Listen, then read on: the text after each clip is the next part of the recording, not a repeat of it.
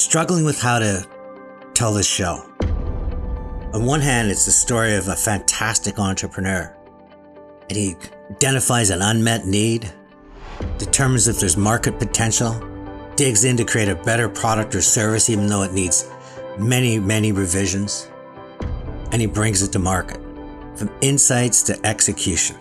And I could just tell the story of a great entrepreneur. But what I'm struggling with is how did he identify this unmet need? And it wasn't through the usual circumstances, market research, or just that wow moment that we've all had when you've come up with a great idea for a product or service.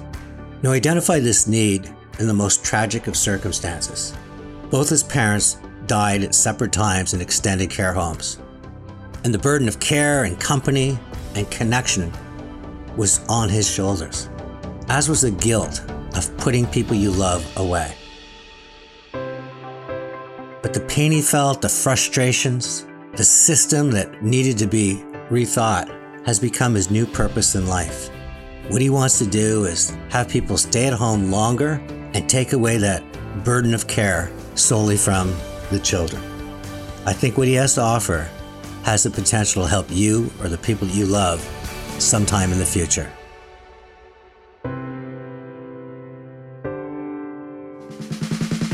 Listening to the iHeartRadio Canada Talk Network, and this is Chatter That Matters with Tony Chapman, presented by RBC.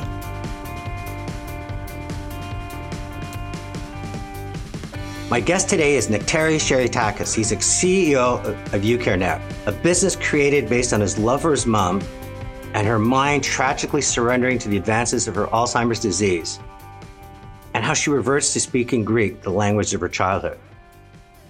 Nektari, welcome to Chatter That Matters. Thank you, Tony. Before we get into UCareNet, we're going to spend a lot of time talking about this great entrepreneurial venture, but I want to first kind of set the stage. From what I understand, you were born in Athens, but your parents had already immigrated to Canada. Tell me a little bit about those early days and, and why you were bouncing between continents. All right, excellent. Yeah, so uh, my parents had immigrated, as you said, in the late 50s to Canada. And when my mom was pregnant again, she wanted to go back to Greece and uh, make sure I was born with some good, strong sun and olive oil in the skin.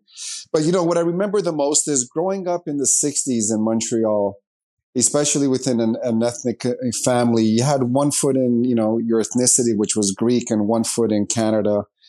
And, uh, you, you know, you had very strong cultural influences. I guess what I remember the most growing up is we had a very strong sense of family, very strong sense of extended family and uh, taking care of each other.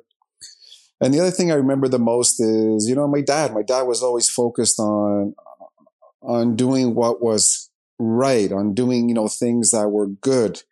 He never was really impressed by people's glitz or, or, you know, glamour, as he said. He was more concerned and measured people and measured his life. That's the important thing. He measured his life by how much good he was able to give back and how much love he was able to give back to his community. And I think that really helped to influence and shape a lot of my life. Looking back, I realized that helped influence a lot of who I am today. And your mom the tragedy, um, obviously for both your parents, but I have to believe the worst possible situation for a mom is that there were other siblings, but they didn't survive. Is that correct? Yeah, that's correct. You know, my my mom and dad um, had twin girls who were would have been about you know born about five years before me. Unfortunately, uh, you know, this was a time of Canada before universal health care. This is a time in Canada or really the time when anybody's a new immigrant, how fearful you are. The uh, twin girls came down with meningitis. One passed away within months of being born, and uh, the other one was left handicapped.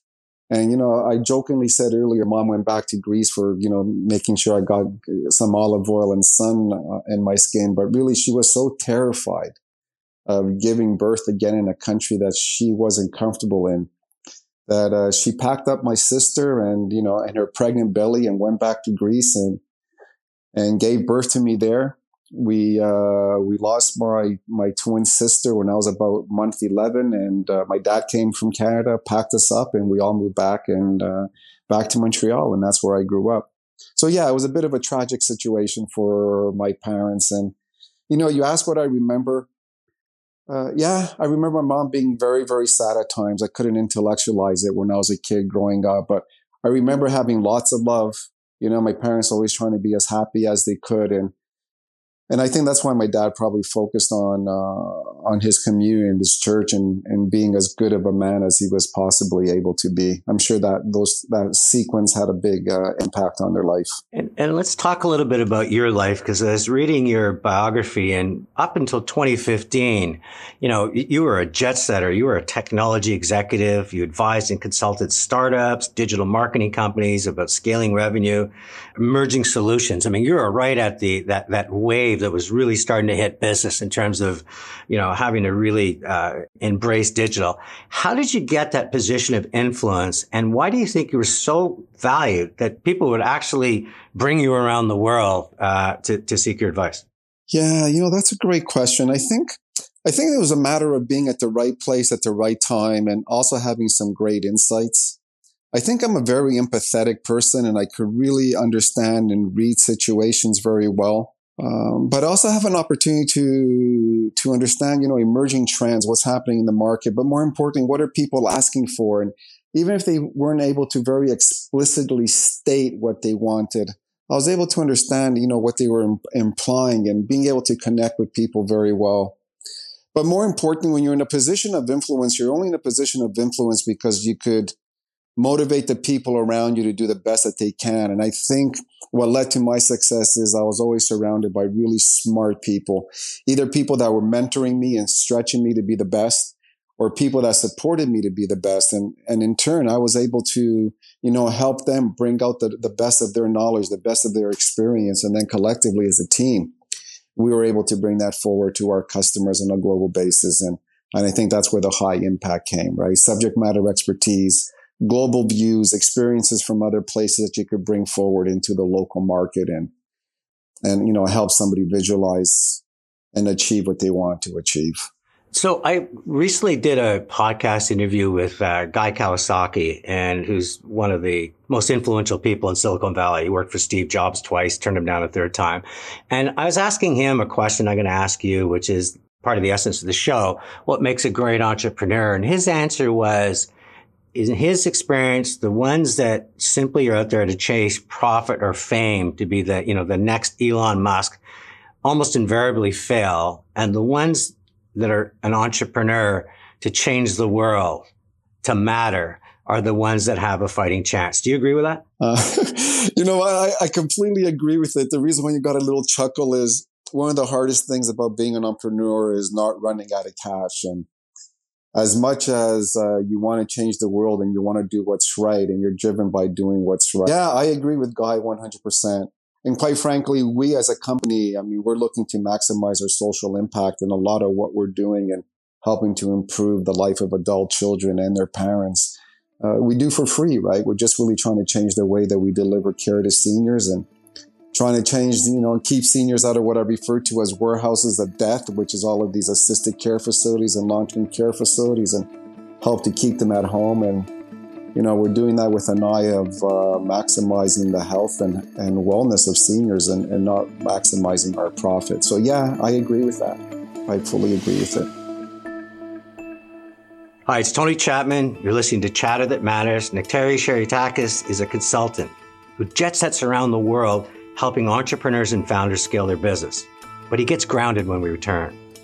He's the only child, and as his aging parents' health deteriorate, the responsibilities of navigating the healthcare system fall squarely on his shoulders. My experience shows seniors do not want to show any weakness. Seniors do not want to let you know when they're starting to become frail, or maybe what we think is just funny moms, you know, forgetting certain things is actually signs of maybe uh, cognitive issues with them. They don't want to show any weaknesses, so they'll never talk about getting in home care. When I talk to seniors, I always say, You care about my physical well being, I care about my emotional uh, well being and the isolation I have. You're listening to Chatter That Matters with Tony Chapman, presented by RBC. Terry Charitakis is an entrepreneur who chose to make a difference to his mom in terms of how she was cared for. And in doing so, he might just make a difference to yours. So in 2015, you know, this rock star consultant you suddenly get grounded as your parents' health starts to deteriorate. What were the signs? And when did you start realizing that your life was going to change alongside it? So, dementia and Alzheimer's, people living with dementia is probably one of the worst diseases. It's one of those slow diseases that steals your life. And in retrospect, if I look back to the 10 years leading up to 2015, there were so many signs, but I was just unaware, right? I don't know if it was naivety or just lack of education and awareness to see those signs. But I think what changed it is, you know, I, I uh, came home in the end of 2015 to visit my parents and their health was deteriorating. Flew back to Europe to spend Christmas with my family and, uh, then, you know, landed in Montreal on the 7th of January went to visit my parents in assisted care and I spent four days doing vigil thinking that my mom was going to pass away. And I literally spent four days, three days on the chair, on the, on her chair sleeping. The fourth day, I realized this was too painful for my mom and I needed to maybe get her to the hospital. When we arrived at hospital, I was completely shocked to find out that uh, she was dying from dehydration the woman had a had a had gotten a pneumonia while I was gone over the holidays, and uh, what led to her hallucinations and what led to her end of life at that period was her extreme state of dehydration.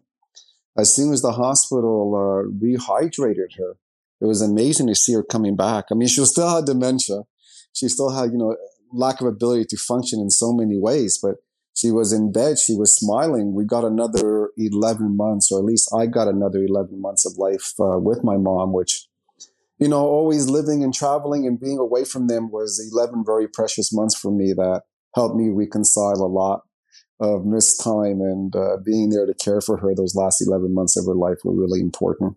And one of the things that happened with this disease that she in the hospital, instead of speaking English or French, which she did fluently, she reverts back to speaking Greek.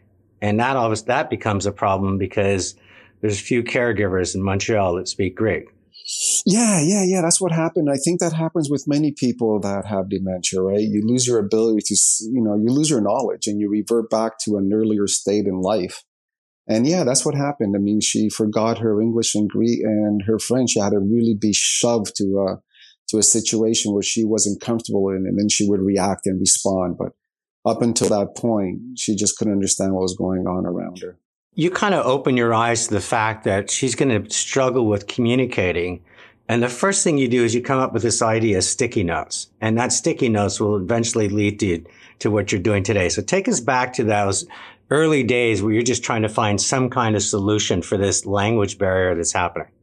Yeah, okay, that's great. As a matter of fact, I, I need to give full credit to the staff at the uh, long term care home my mom was in because it was really a wonderful nurse that came in and, and told me that, you know, it's just too difficult to communicate. As you said, nobody spoke Greek. And she asked me to, you know, translate into phonetic English different words, uh, you know, chair, bed, sit. Because what we found was, you know, people with dementia, they don't understand what you want of them. And even though you're looking to do something good, like you want to, you know, bathe them or help them get out of their clothes into their PJs and go to bed, they don't understand. So they just think you're manhandling them and inevitably they're going to react with aggression.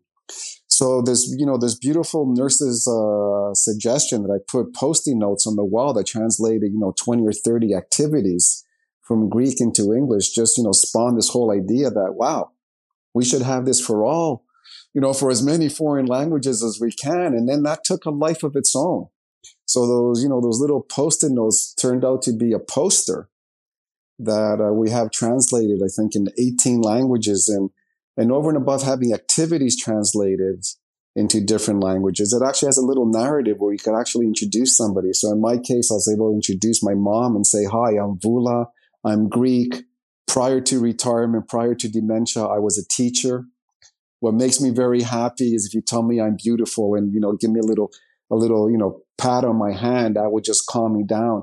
And sure enough, you know, the, the, the people working in the facility would come in and see this narrative and, and all of a sudden the whole interaction between them and my mom just improved. And anytime my mom was agitated, they knew exactly what to do, right? They just had to say, Vula, you're so pretty today. And she would just calm down. So did you even know back then? I mean, you must have felt so happy as a son, you know, trying to improve your mom's life. But did you realize back then that this was the, the seeds that would plant in, and, and grow into UCareNet, which we're going to spend some time talking about? Did you see back then that you're going to make this your life's calling, or is it just simply, I want to make my mom's life better?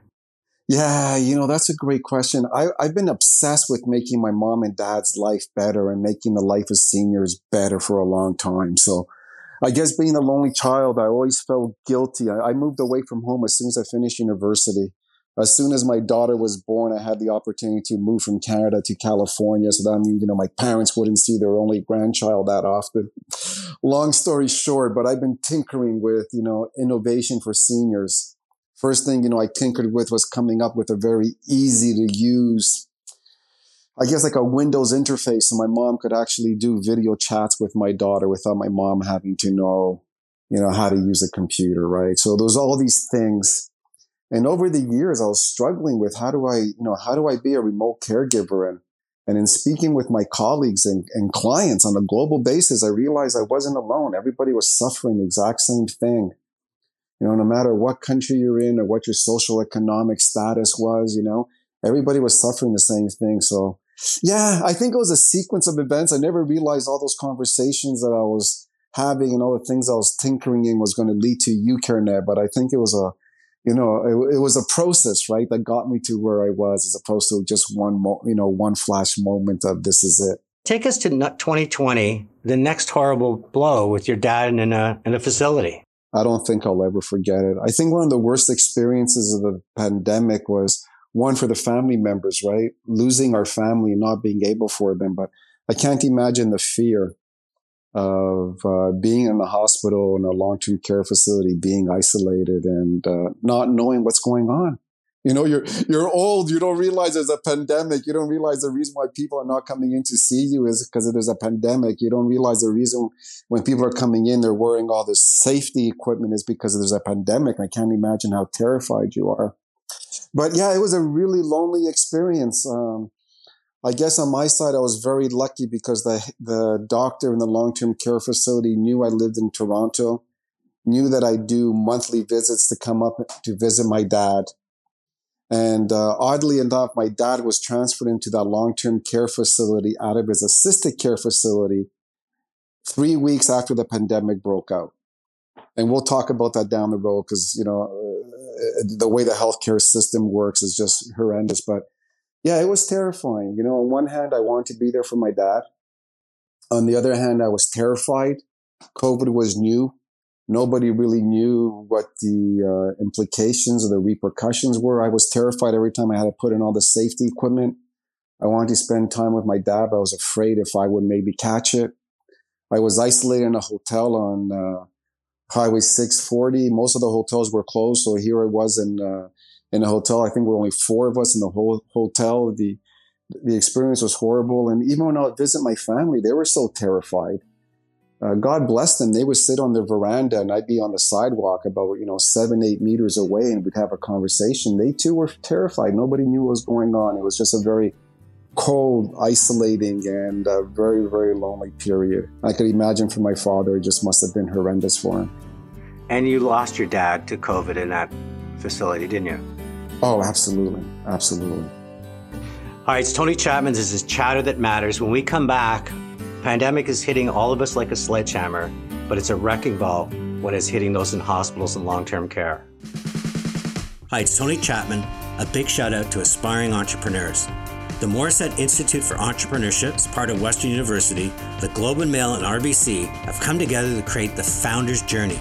It's an online entrepreneurial process course and it's taught by award winning professors. It's free and it'll help you turn your startup dreams into reality. Go to thefoundersjourney.ca to learn more. Entrepreneurship matters to you, it matters to Canada, and it matters to RBC. You're listening to Chatter That Matters with Tony Chapman, presented by RBC. My guest today is Nektarios Charitakis. His entrepreneurial journey is forged the pain of seeing his parents' health deteriorate. They say a picture's worth a thousand words, and there's a picture that I'll never forget. It's a shot of an aging woman long term care facility looking out the window, holding her hand against the glass while the grandchild holds her hand against the glass. And to me, it really signified this horrific barrier that we put up and, and separated families. And you talk about in an interview that, you know, the personal pain and in turn, how that pain almost fed and fueled your appetite to make sure others wouldn't have this sense of isolation and loss. So this is where I want to talk about UCareNet and, and how your mom, that posted notes, the conversations with your friends, the guilt you felt moving away, losing your dad, bring it all together now and talk about what you're doing with UCareNet so that other people out there might not have to go through what your parents did and obviously what you did.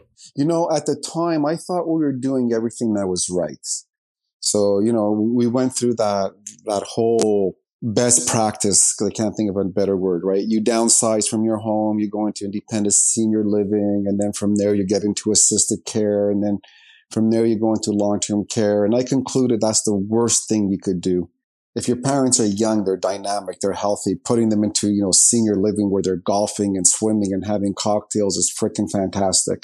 But unless that's the situation, then it's the worst thing to do because every time you move them, uh, it just gets harder for them, right? Their whole social circle and their environment starts to close down. They, they're moved one level and one step further away from their family, from their friends, from their community. And, you know, I'm lucky. My parents made it into their 90s, right? My mom made it till to 91, my dad to 94. I mean, that, that's incredible. But at that age, you know, most of your friends are gone. At that age, the only people you have around you is your is your neighbors. And uh, the more you remove yourself from your home, and uh, yeah, the more isolating it is. So, anyways, I, I came to the conclusion that parents need to stay. Aging seniors need to stay in their homes. That's the first thing. Second, I never went through such a, a, stressful experience as I did trying to be a remote caregiver for my parents. I think the biggest problem, and I think the thing that I would fault seniors on, and I'm experiencing this now with my aunt and my cousin and with my neighbors, they refuse to acknowledge that they need help.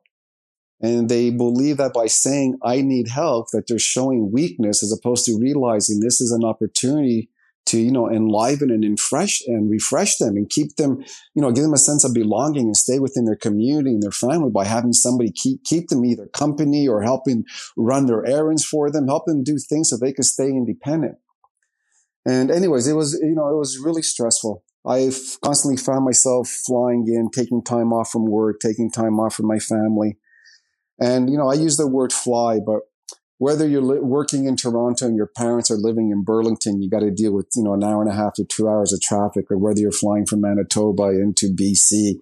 I mean, you know, we live in a very mobile and very, in a community where everybody's really distant. So I find I would always parachute myself in, try and get the situation under control, get a caregiver for my parents, stay a couple of weeks, and then fly back out to home and, uh, and then bang, you know, the next crisis happens and you wouldn't even know the next crisis was there, right? It's what I refer to as dealing with the black hole. I mean, you, you think you're doing things right, but there's, it was just like a black hole. You never got any information, you never knew what was going on. And that helped shape a lot of what I'm doing and uh, my team are doing with uh, UCareNet. So you, what's UCareNet doing? Like if I was somebody that was dealing with an aging parent, what are you helping me in this journey to try to bring them a, put that smile on their face to to let them stay at home longer? What, what what's some of the things that you offer? Yeah so we really focus on uh, making it easy for people like you and me to take care of our parents so there's a couple of things that we offer, and this is where I talk about trying to maximize our social impact. So we offer a, a community, a marketplace. We have over five and a half thousand independent care providers signed up between Ontario and British Columbia. So we make it easier for you, you know, to match up and give you a list of care providers that best meet your need. And for me, uh, you know, the need is not just a skill set. Do they have to be a PSW or do they need to understand palliative or cancer care or, or um, dementia care? it's also, you know, culturally, is there a strong fit, right? Can we match them up based on interest, you know, sewing or book reading or gardening, just to make sure there's a better fit so the parents would be happier. So I, I what I like to say is we make it easier, faster, and simpler for for you to manage, for you know, to hire care, but also to manage a remote healthcare plan for your parents. So we do have this community. We match you up. Um, we're, you know, we say we maximize a social impact because we don't uplift a uh, care provider's rate. If they charge $20, they get paid $20. They charge you $20. We don't, you know, uplift that to 25 so we can make profit. Really, we're focusing on bringing the cost of healthcare down as much as we can to make it affordable for people like you and me to get care for our parents. And conversely, we're trying to uh, create some economic wealth. I mean, these are very loving people that unfortunately are accustomed to working for minimum wage. They live, you know, at poverty level. So we don't want to take any of their money away. We want to give them an opportunity to make an extra 30 or 40% over minimum wage and maximize their earnings as well. So that's one part. But I think what we, what we really focus on is bringing a level of intelligence and data to, to you. So um, earlier when I talked about the black hole, what I found really hard for me was I never knew if the care provider showed up, when they showed up, what they did, what condition, you know, physically and emotionally my parents were in. So we have an app that basically, you know, fits on your phone and lets you from the comfort of anywhere you are, anywhere across the world, to be able to better collaborate with your care provider. You get notifications, you know, it's three o'clock, they showed up to the house at six o'clock, you get a notification they're leaving. They got to give you a quick report as to what they did that day, as well as what the physical and emotional condition of your parent was. So, you know, just to give you the insight so that you could better monitor and help prevent the next crisis from happening just by having better data and health data available to you. How do you make your money then if you're you're offering so much of this free?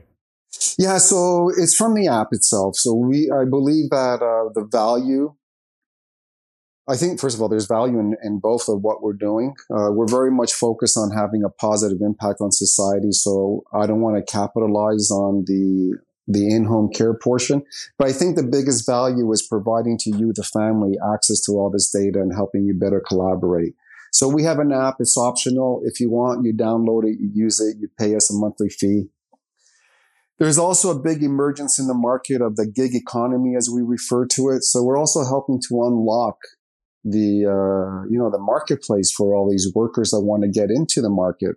So we have an app for them as well. So conversely, if you're a care provider and you want to be able to track your earnings, bill your customer, uh, do electronic invoicing, then you could also use the other side of the app that helps automate and automate your business, right? And gives you all the small business management tools you need to be an independent business person. As you're building your team, you know, we're seeing a world where great talent is becoming a scarce resource. They're high in demand. What advice can you give to entrepreneurs to animate their desired outcome, to, to present it in a way that people go, I want to work because I also want to change the world versus how much are you paying me? I think uh, people follow people that have a dream. People have to understand, you know, are you motivated? What's your motivation behind this? And do you have a vision? And, do, you know, can you, sh- provide enthusiasm and, and you know a high level of energy to your team. And i think if you can then people will follow you. At the end of the day tony everybody needs to make a living right? You can't expect your team not to need or not to want their paycheck at the end of the day because they have to feed their families. They have to dress their kids. But i think it's really important to be able to have a positive mindset and a very very clear vision of where you want to be and then try and hire people that bring the talent that you're looking for no matter how talented people are, unless they're there to support your mission, then uh, you will fail. That's been my experience over the years. You're listening to Chatter That Matters with Tony Chapman, presented by RBC. So, we have a very friendly and easy to use senior app that really is meant for the senior to allow them to jump on the internet and stay connected with their family. It's driven by two touches to the screen they could do video conferencing with their family. They could look at pictures. But we also have easy to use games that they could play with their grandchildren, which are meant to exercise the cognitive modality of the senior, but also the grandchild. My guest is Nekteri Charitakis. The personal pain and helplessness he felt as the only child with his aging parents failing health led to UcareNet. This company provides innovative digital e-health platforms to improve the quality of life for seniors and to bring peace of mind to the children where the responsibility falls on their shoulders. Hollywood celebrates this, this sense of the entrepreneur, the swashbuckler, the overnight riches, you know, the next unicorn. But as Arlene Dickinson talks about in one of my podcasts, it's one of the loneliest places to be. It's a place where you need to go all in. And it often comes with a personal price, your work life balance. From what I understand, and, and this is too personal, we, we don't need to cover it, but your marriage failed as you were really focused on building this business. Is that fair? I think there were two key things. One was it caught myself and my ex-wife at a time where we were both parachuting across the Atlantic caring for our mutual parents. So over a three or four year period, we ended up spending five or six months apart because she would be in Canada when I was in Greece or she would be in Greece when I was in Canada. And then, uh, you know, eventually when I said, okay, this is what I'm doing, I'm going to, I'm going to, you know, try and tackle this and help other people not to have to go through the same thing we're doing. Yeah, just the idea of the risk and, uh, you know, and the fear is, was just a little bit too much for, uh, for her to overcome. And yeah, I think the combination of the two things, uh, led to the end of the marriage. What advice can you give to entrepreneurs on trying to preserve some form of work life balance? The things that uh, that work for me is I try and stay very very grounded. I try and surround myself with people that are positive and, and not toxic. There's just so many difficulty things to, you know, difficult things to deal with when you're an entrepreneur. If you have toxicity around you, it's just worse. So I don't meditate, but I try and go for my walks every day. I try and exercise every day. I just try and internalize why I'm doing this and what's important and what my end goal is and keep focusing on that, visualizing it as much as I can. It's not easy. You know, you don't wake up every day happy and smiles, but reverting back to that place that helps keep me calm is uh, what keeps me going for the next day. So what's next for you, Carenet, and what's next for you? You know, it's a really exciting time over and above what we're doing with uh, home care. We have a great relationship and a partnership with uh, William Osler Health System, which is one of the big hospitals in Brampton, specifically Dr. Martin Chasen. We've designed a, a, virtual palliative care app. This is a continuation of what we're doing with seniors, right? Almost 90% of seniors are at their end of life. So this app is very much focused on helping people at end of life. So people who are classified as having a terminal illness be able to stay at home and receive the care that they need at home.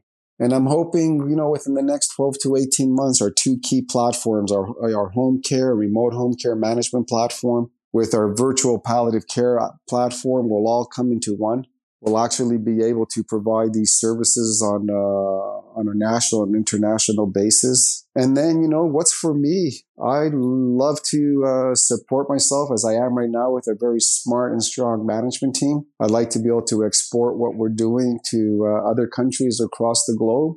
I'm not sure if the word is continuing innovating because it's going to take so long, but if I could help put a smile on, on a person who's going through end of life, or if I could help put a smile on somebody who's trying to manage and, and care for their parents and is just exhausted by the level of stress, I'd be very happy and feel an accomplishment in my life. Speaking about a smile on a face, I have to believe your parents are looking down from the heavens, smiling at their only son. I'd like to think that as well. It's sort of the thing that keeps me motivated every day. So I always end my show with the three things that I take away. And the first is the death of your twin sisters to meningitis. And I have to believe it impacted your family in such an immense way. But out of it, it became a family that instead of being angry and bitter, did everything they could to help others around them. The second thing that I really like what you talk about is people like to follow people with the dream. And I think it's incredible advice to entrepreneurs. If you have a dream, if you can picture a desired outcome, and sometimes that dream looks like it's 10,000 miles away. But if you keep animating it and believing it and sharing it, you'll attract the kind of talent that that dream deserves because that's a dream about making the world better. And the final thing is just how you embody the name of your company, You Care.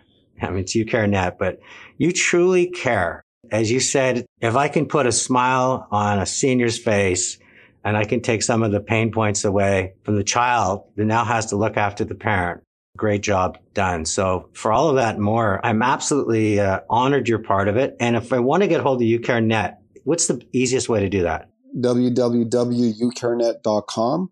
And we have our toll free number there, and you could just reach out to us. We have our chat, and I'm generally on the chat at least five, six hours a day. So we're very accessible. And if anybody wants to speak to me directly, they could just call me on my number, which is 905 978 0392. Again, 905 978 0392. And I'd be happy to have a conversation with anybody that calls.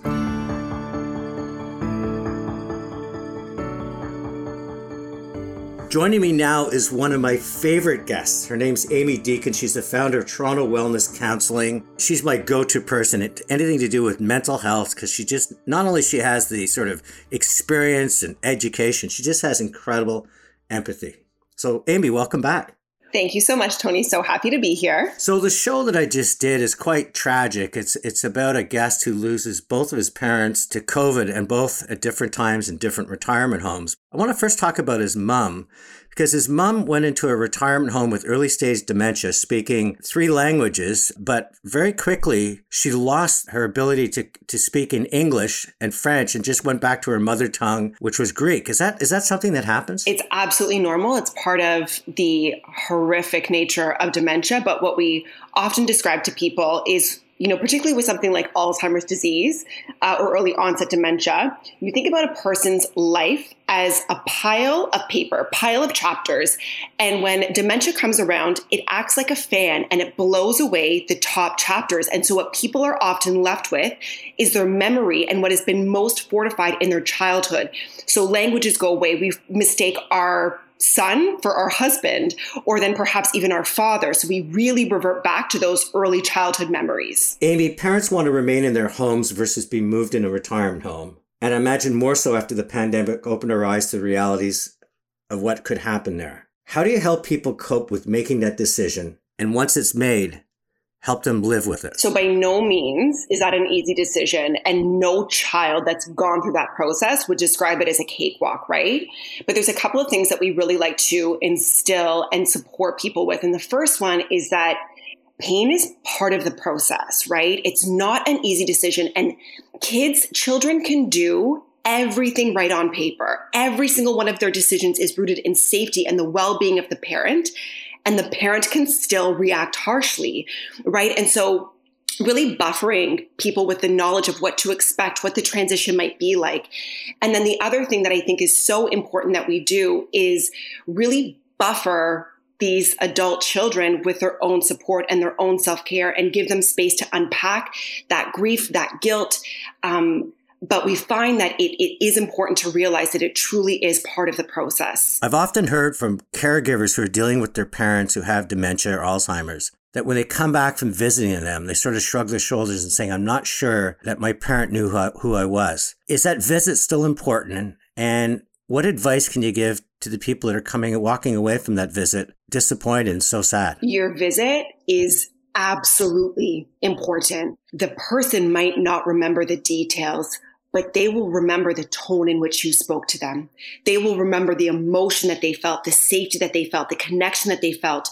And what we often encourage people to do is to go back to almost more primal ways of connecting. Touch can be huge. Just, you know, stroking somebody's arm. The other really, really big one specifically for dementia is music. Playing music that they perhaps grew up with, you might see them light up in a way that they didn't light up, you know, before. And I know it can be painful that they don't know whether you're, you know, their brother or their father or they can't remember your name. But that's the disease, that's the illness. And I still think that we have an obligation and a responsibility to still love that person despite their confusion. That shouldn't that shouldn't result in us withdrawing our love from them. If people wanted to get hold of you, I know you're busy, but if they wanted to get hold of you or if you help them deal with this sort of this sandwich generation caught between aging parents and kids coming out of university with a lot of debt and everything that goes with that, What's the best way they can do that? You can reach us, connect with us at torontowellnesscounseling.com. We're on Instagram at toronto underscore wellness We have some pretty incredible therapists that have dedicated their careers to supporting caregivers whose parents are going through the aging process, transitioning to long term care, having to balance the pros and cons of that decision. So please note that there are some really amazing experts we have on our team that could be of support. Amy Deacon, you need your own TV show. I wish people could see you because your eyes just light up because you really truly are someone that cares. And, and for that, I thank you deeply once again for being on Chatter That Matters. Thank you so much, Tony. Chatter That Matters with Tony Chapman has been a presentation of RBC. Fridays, join Tony Chapman for Chatter That Matters on the iHeartRadio Canada Talk Network. It's Tony Chapman. Let's chat soon.